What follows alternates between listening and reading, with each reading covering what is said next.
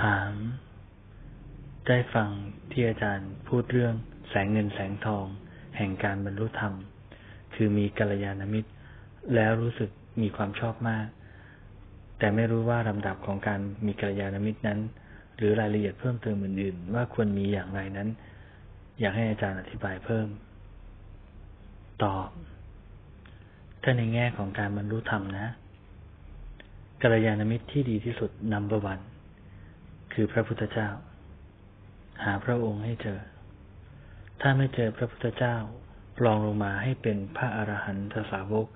ผู้ได้ปฏิสัมพิทายานทัศนะและอภิญญาหกคือเป็นผู้มีความแตกฉาน มีความสามารถในการที่จะสอน ทรงจำพระไตรปิฎกทรงจำคำพระพุทธเจ้าได้มาก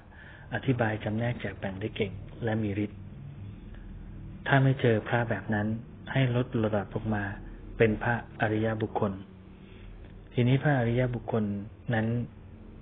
จะมีที่สอนเราได้และสอนเราไม่ได้นะครับ และถ้าหากว่าท่านไม่ได้สร้างตัวเองมาเพื่อการสอนเนี่ย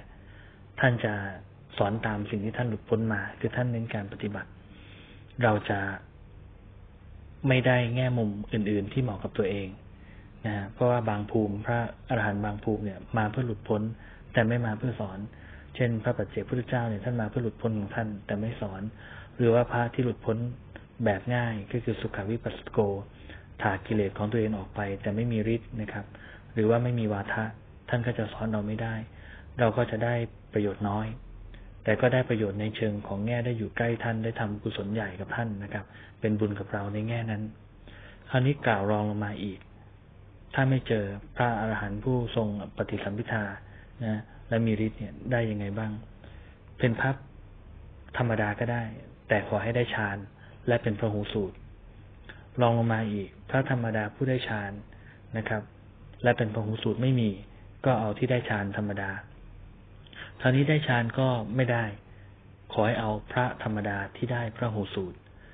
ทรงจำมามาก แต่ชั้นในการพิจารณาธรรมของพระพุทธเจ้า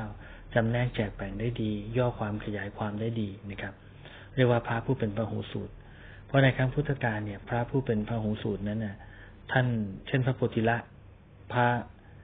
สิกขวะเนี่ยนะครับ ท่านไม่ใช่พระอรหันต์แต่ท่านสอนลูกศิษย์เป็นอรหันต์ตั้งเยอะนะครับ ก็เพราะว่าท่านเป็นพระหูสูตรนี่แหละคราวนี้ย่อยลงมาอีกถ้าพระผู้เป็นพระหูสูตรไม่มีอะไรยังไงนะครับ ก็ลองหาคารวะผู้ทรงธรรมผู้เป็นพระหูสูตรดูนะครับ ลองไล่ระดับกันมาแบบนี้นะนะครับ ถ้าไม่เจอเลยทำอย่างไร ศึกษาจากหนังสือ ศึกษาจากตำราค้นคว้าด้วยตัวเองนะครับ ผ่านงานเขียนผ่านอะไรก็ได้ และเดินปฏิบัติธรรมโดยลำพัง ประเสริฐกว่านะครับ ปลอดภัยกว่านะครับ มันมีลำดับขั้นของมันอยู่แบบนี้นะฉะนั้นหาให้เจอนะครับ ส่วนกัลยาณมิตรในแง่มุมอื่น ในแง่มุมธุรกิจ ในแง่มุมความรู้ทางโลก ช่วยเหลือกันทางโลก ก็ขอให้ท่านพิจารณาคนมีศีล คนมีธรรม คนมีความรู้ในทางโลกนั้น และก็คนที่เอื้อเฟื้อเผื่อแผ่เกื้อกูลกันตามประโยชน์ตามความเหมาะสมของท่านตามอัธยาศัยนะครับ